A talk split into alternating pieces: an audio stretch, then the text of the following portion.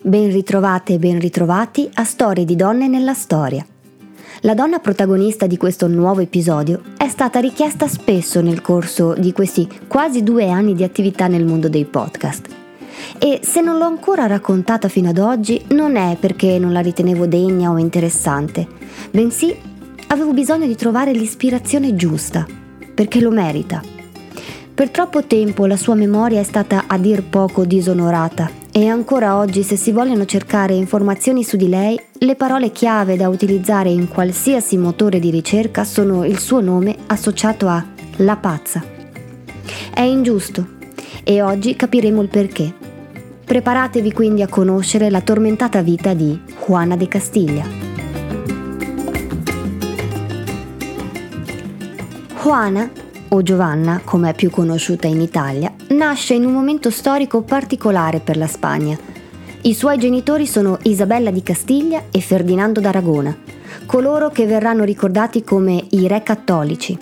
E malgrado il loro matrimonio, i due regni non si sono mai uniti formalmente. Ciò sarebbe avvenuto solo alla morte di entrambi i sovrani. Alla morte di uno dei due, infatti, poteva succedere solo uno dei figli e non il coniuge. L'erede designato per entrambi era il primogenito maschio, Giovanni. Ma la sua morte precoce, seguita anche da quella della sorella maggiore Isabella, cambia le carte in tavola, le carte dinastiche, portando la nostra ignara protagonista al trono. Ma andiamo per ordine. Dicevamo, Giovanna nasce il 6 novembre 1479 a Toledo. Terza di cinque figli, mostra fin da piccolissima una bellezza senza eguali, capelli rossi, pelle chiarissima e naso delicato. Sono in quel periodo caratteristiche molto apprezzate.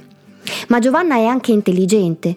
La madre Isabella infatti tiene molto all'educazione dei suoi figli, sia maschi che femmine, per prepararli a ruoli e matrimoni vantaggiosi.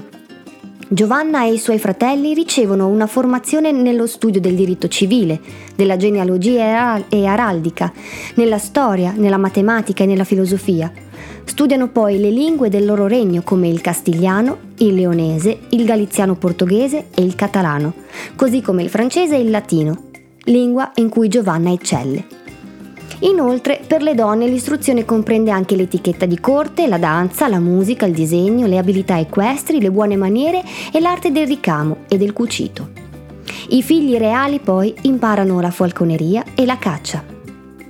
Ciò per cui fin da subito però distingue Giovanna è il suo scetticismo religioso, se così si può dire. Il che, in un periodo in cui la fede cattolica era messa duramente alla prova e in cui i suoi genitori l'hanno difesa con tutte le loro forze estreme purtroppo, dando il via alla famosa Inquisizione spagnola. Inutile dire che il suo non volersi confessare è stato inammissibile per la rigorosa e forse fanatica Isabella di Castiglia. La sua tiepida dimostrazione religiosa, al limite con l'eresia, la fa quindi apparire strana fin dalla giovinezza e c'è chi sostiene che per questa sua stranezza veniva punita fortemente. In ogni caso, i re cattolici hanno una strategia di alleanze matrimoniali affinché il loro acerrimo nemico, la Francia, sia circondata e Giovanna, così come i suoi fratelli, è una pedina nelle mani dei genitori. Giovanni sposa Margherita d'Asburgo, di cui vi ho parlato nel mio secondo episodio nel lontano luglio 2020 e vi consiglio di recuperarlo se ancora non l'avete ascoltato. La figlia maggiore Isabella sposa Manuele I del Portogallo e l'altra sorella, Caterina, va sposa in Inghilterra ad Arturo Tudor. Vi dice qualcosa? Eh? E Giovanna? Beh, nel 1497, a 16 anni, si trasferisce nei Paesi Bassi per sposare l'arciduca d'Austria Filippo detto il Bello, erede dei casati di Borgogna ed Asburgo. I due manifestano subito differenze caratteriali che danno luogo ad accese liti in pubblico. Eppure, quello che ne nasce è un amore intenso e passionale, Giovanna si dimostra follemente innamorata del marito e durante i primi anni di matrimonio la cosa sembra essere ricambiata. Ma come è solito, l'arrivo delle gravidanze intiepidisce la passione degli uomini e Filippo cerca conforto in altri letti, scatenando la gelosia furiosa di Giovanna. Questo ardente atteggiamento scandalizza non poco la puritana Isabella, che manifesta per prima una preoccupazione nei confronti della stabilità mentale della figlia.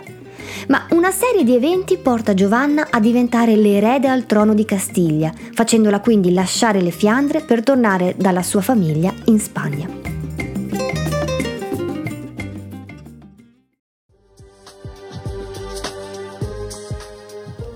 Fermiamoci un attimo e dedichiamoci alla nostra rubrica delle 5 curiosità. Curiosità numero 1. Maestà cattoliche. Isabella e Ferdinando sono i primi monarchi in assoluto a ricevere l'appellativo di Maestà cattoliche o più comunemente Re cattolici titolo che gli viene attribuito da Papa Alessandro VI Borgia e che ancora oggi viene attribuito ai regali di Spagna in onore del loro impegno nel difendere la fede cattolica all'interno dei loro regni. Curiosità numero 2. Cristoforo Colombo a corte. A 40 anni il navigatore genovese stava per rinunciare alla sua grande impresa, raggiungere l'Asia attraversando l'oceano. Nel 1491 Isabella di Castiglia non gli aveva dato una risposta negativa, ma occupata a recuperare Granada dal dominio dei musulmani, continuava a tergiversare. I consiglieri della sovrana erano del tutto scettici rispetto al progetto di Colombo, ritenevano contraddicesse i testi delle sacre scritture e i suoi calcoli geografici erano spregiudicati e, non per ultimo, era uno straniero senza una formazione accademica. Quando però la Francia con Carlo VIII lo invita a corte per esporre la sua idea, l'ex confessore di Isabella decide di insistere un'ultima volta con la regina per non far scappare l'opportunità che vedeva nel progetto del genovese. Questa volta Isabella cede Colombo tocca le corde giuste e a Santa Fe presenta l'impresa esaltandone anche la sfera religiosa che poteva accompagnarla. Afferma infatti che il viaggio in India avrebbe aiutato nella conversione degli infedeli, oltre che ad ottenere ricavati utili per il finanziamento di una nuova crociata a Gerusalemme. Di ritorno dal suo viaggio, Colombo riceve una lettera dai sovrani in cui lo titolano Nostro ammiraglio del mare oceano e viceré governatore delle terre scoperte nelle Indie. Isabella e Ferdinando lo attendono a Barcellona e qui il navigatore si presenta con sette indigeni, pappagalli, piante e frutti di ogni tipo. Da quel momento Colombo ottiene una posizione privilegiata a corte, come esperto cartografo e navigatore ma l'idillio non durerà molto. Le libertà prese dal Colombo, ma soprattutto dai suoi fratelli, e soprattutto il trattamento riservato agli indios, mandano in disgrazia il rapporto con i sovrani di Spagna, seppur non si accaniscono contro di lui. Chiamato nuovamente a corte, gli finanziano un nuovo viaggio con delle clausole. Non poteva mettere piede nella colonia chiamata Hispaiola e gli tolgono il monopolio del commercio. La buona stella di Colombo si spegne con la morte della regina Isabella i suoi eredi infatti ignorano ogni sua richiesta e morirà solo e amareggiato a Valladolid il 20 maggio 1506. Curiosità numero 3. Un ritratto per più donne. Spesso, troppo spesso, un ritratto è stato utilizzato per identificare due donne che, seppur imparentate, si può dire che siano state una all'opposto dell'altra. Il ritratto in questione è oggi conservato al castello di Windsor. In Inghilterra? Vi chiederete. Sì, e ora vi spiego perché. Nel 1506 Enrico VII Tudor è vedovo e cerca disperatamente una nuova moglie. Tra le donne su cui mette gli occhi c'è anche Margherita d'Asburgo, sorella di Filippo il Bello e cognata quindi della nostra Giovanna di Castiglia. Come era d'uso, chiede di farsi mandare un suo ritratto quello che gli arriverà sarà un prodotto, diciamo così, mediocre, tanto che Caterina d'Aragona, alla corte Tudor in attesa di poter sposare il futuro Enrico VIII, che aveva conosciuto personalmente Margherita, sostiene che quel ritratto non rendeva affatto giustizia alla parente.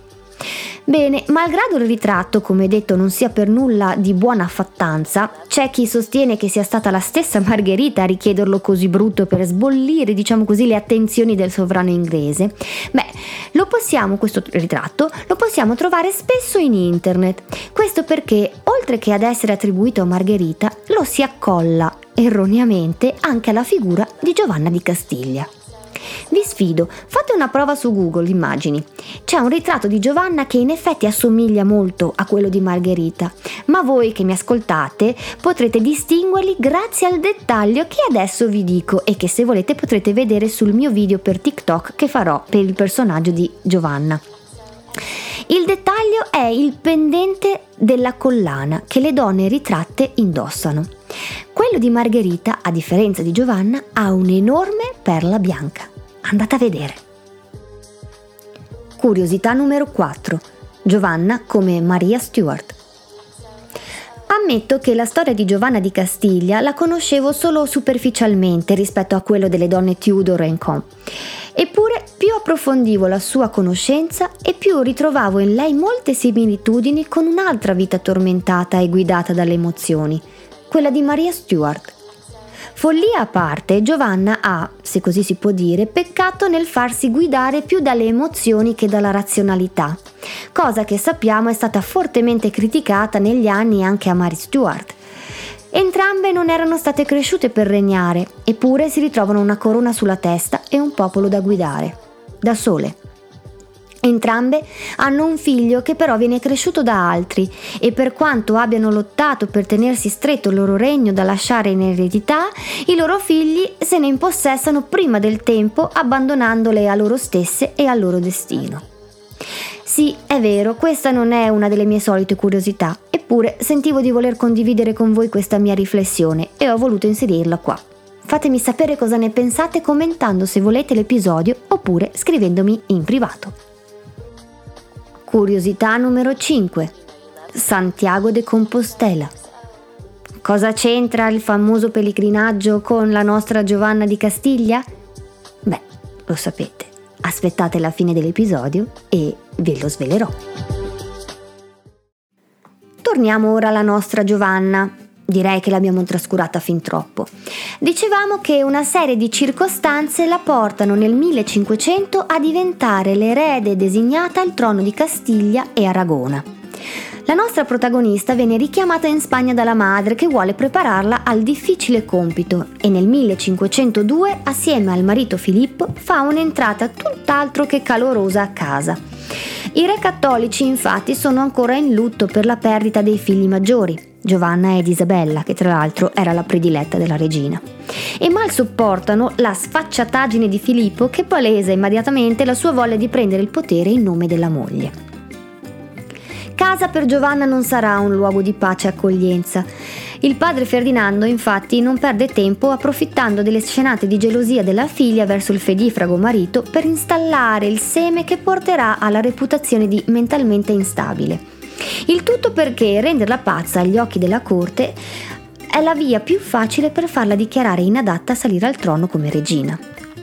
Il colpo di grazia le viene dato quando poco dopo il loro arrivo in Spagna Filippo si ammala di morbillo e torna quindi nelle Fiandre senza la moglie che, incinta, è costretta dalla madre a restare presso il castello di La Mota, una splendida costruzione in mattoni tra Madrid e il confine portoghese.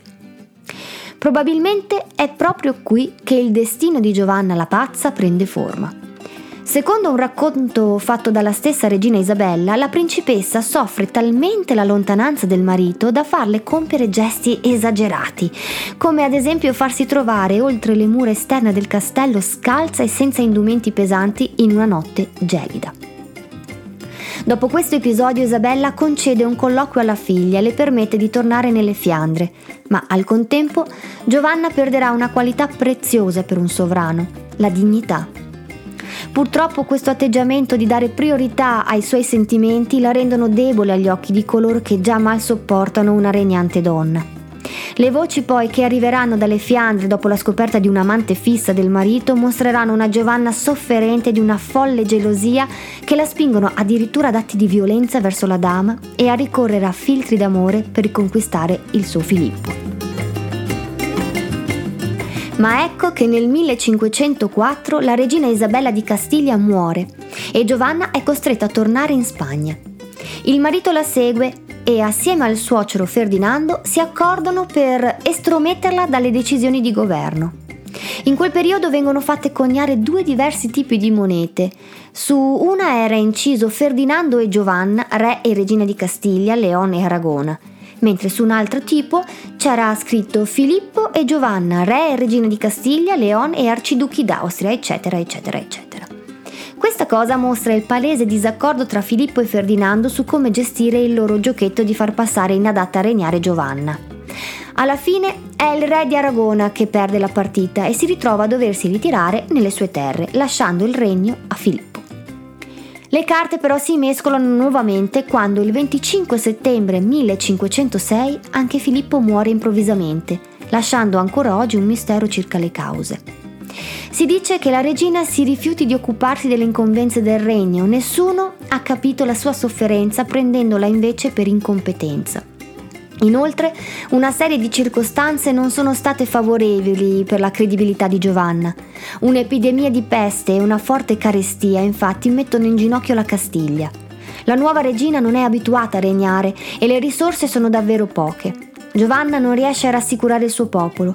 Suo figlio Carlo è ancora troppo giovane per regnare, ha solo sei anni, e quindi Ferdinando torna all'attacco approfitta delle difficoltà di Giovanna, se così vogliamo chiamarla, io direi proprio sfighe, la fa dichiarare ufficialmente pazza e si appropria della reggenza del regno di Castiglia.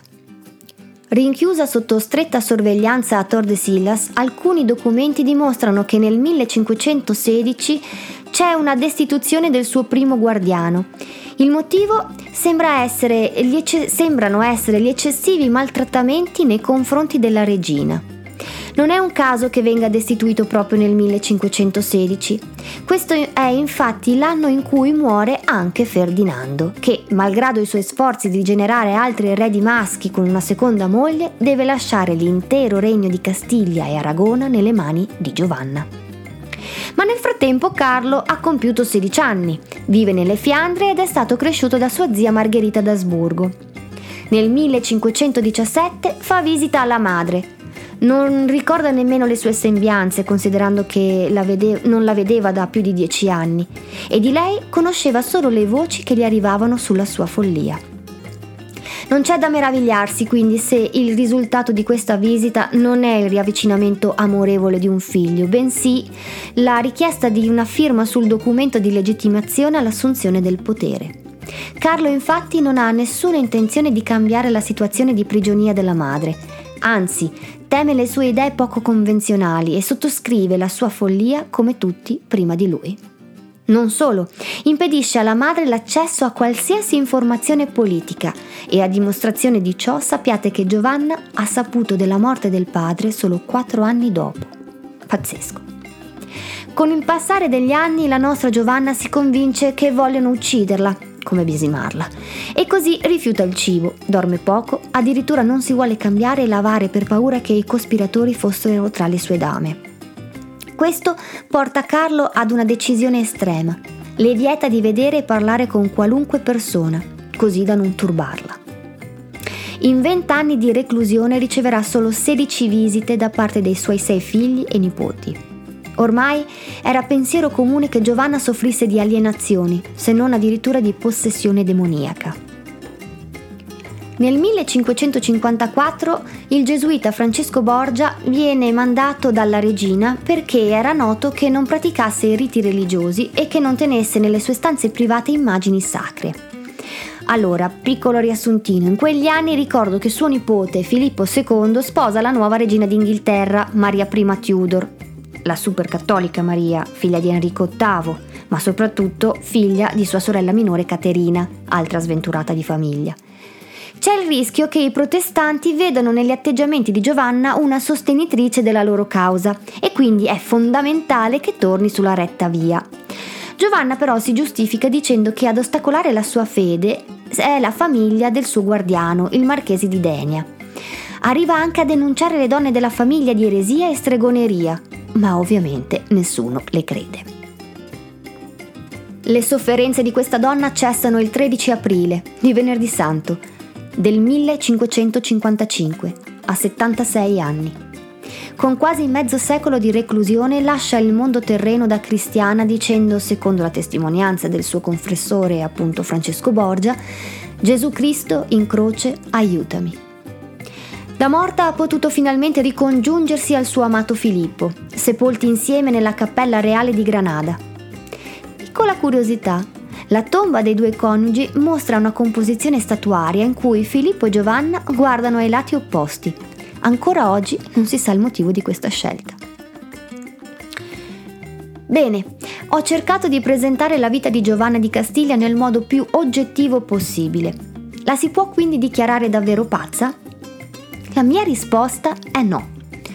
Non sono una psicologa, ma frequentandone molti per lavoro posso affermare che esistono troppi pochi elementi per una dichiarazione così pesante. È probabile che soffrisse di depressione, questo sì.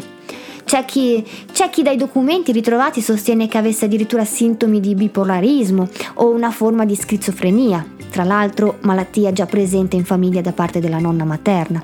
Ma da qui a dichiararla pazza ce ne passa.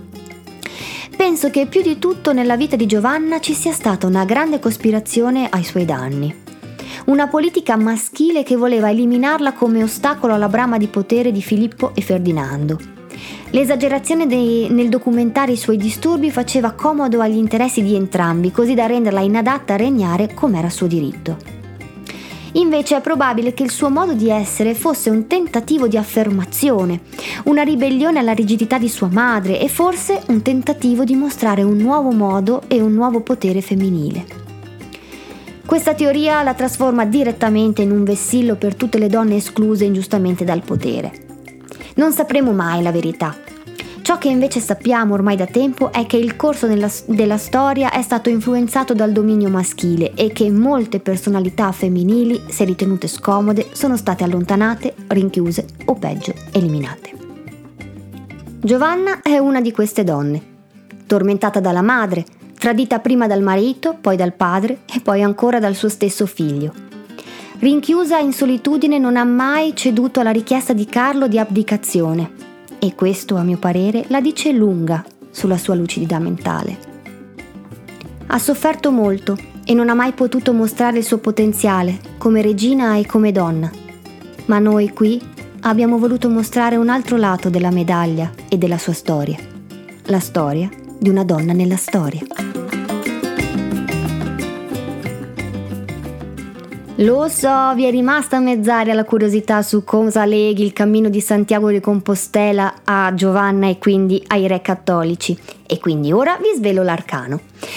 Il famoso pellegrinaggio, percorso ancora oggi da migliaia di persone, è stato fondato all'inizio del IX secolo dopo la scoperta delle reliquie di San Giacomo, ma è solo grazie ad Isabella di Castiglia e Ferdinando d'Aragona e alla loro reconquista che dopo la caduta di Granada Santiago de Compostela è stato incluso in uno dei tre grandi pellegrinaggi della cristianità da Papa Alessandro VI, assieme a Roma e a Gerusalemme nel 1492. Capito ora?